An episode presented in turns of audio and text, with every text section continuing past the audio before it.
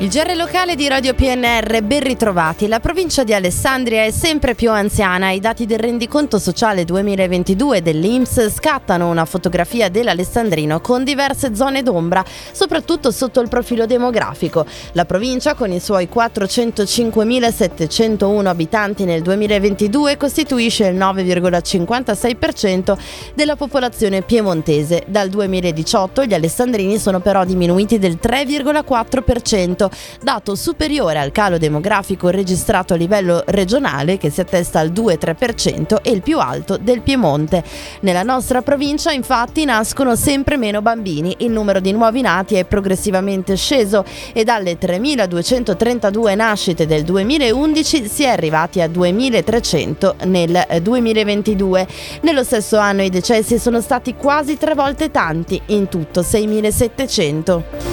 Il settore lavori richiedono ancora alcuni giorni di intervento e lavori di manutenzione al cavalca ferrovia di Tortona sulla strada per Voghera, situato in zona Villoria, fra le due rotonde d'ingresso alla città, una al quartiere Osi e l'altra che incrocia la strada per Castelnuovo Scrivia. L'intervento si era reso necessario per effettuare i lavori di manutenzione di un giunto e ha subito ritardi a causa delle basse temperature delle scorse settimane. Rete Ferroviaria Italiana ieri ha fatto sapere la necessità di proseguire con le operazioni fino a lunedì 18 dicembre, per cui occorre mantenere attive le modifiche viabilistiche e le deviazioni in loco. Passiamo alla politica. Ad Alessandria la minoranza non concede più tempo al gruppo Amag, lo ha detto ieri dai banchi del Consiglio Comunale Davide Buzzi Langhi, capogruppo di Forza Italia.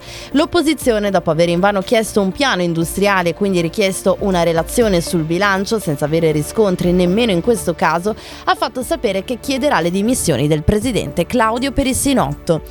Infine la cultura, da decenni si ragiona intorno ad un quadro raffigurante la Natività custodito e visitabile nella chiesa di Santa Maria Canale in centro a Tortona circa la possibile attribuzione dell'opera a Leonardo da Vinci. Se ne dibatterà all'incontro culturale di sabato 16 dicembre alle 16 nel foyer del Teatro Civico dove si terrà una conferenza, analisi e discussione del dipinto leonardesco di Santa Maria Canale. Interverranno il sindaco di Tortona Federico Chiodi, l'assessore alla cultura e vice sindaco Fabio Morelli Reale, il restauratore Vincenzo Basiglio, il docente dell'Università del Piemonte Orientale Maurizio Aceto, che tratteranno le analisi effettuate sull'opera e lo storico della diocesi di Tortona Don Maurizio Ceriani, anche come presentazione del nuovo libro di Giacomo Maria Prati, funzionario della Pinatocoteca di Brera. La tavola di Tortona si intitola 13 ragioni per Leonardo.